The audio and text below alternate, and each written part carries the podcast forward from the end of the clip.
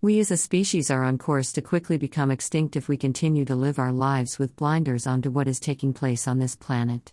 We think we are at the top of the food chain for the planet and that we are the chosen ones. We have been able to pretend for millennia that we are in control. As we are learning more and more about viruses and bacteria, it appears that we are actually the inferior species, at least we are now becoming the inferior species. The overpopulation of this planet and the plagues that arise will be just one of the, the factors that will surely doom us as a species, among the many other reasons that you can read about in this site if you are concerned about this planet's future. Viruses need hosts in order to replicate. With the world's population growing at an exponentially alarming rate, it is only a matter of time before we are setting the stage for a feast. The viruses will replicate and evolve, just as we do.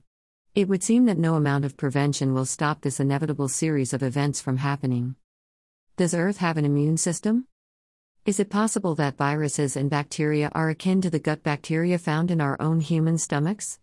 Are viruses and bacteria Earth's was of getting rid of harmful substances in, let's just say, its body? If so, is there a way to control the species that seek to topple us from the summit of the food chain? These are the types of questions that we should be asking if we want to remain veto on this planet.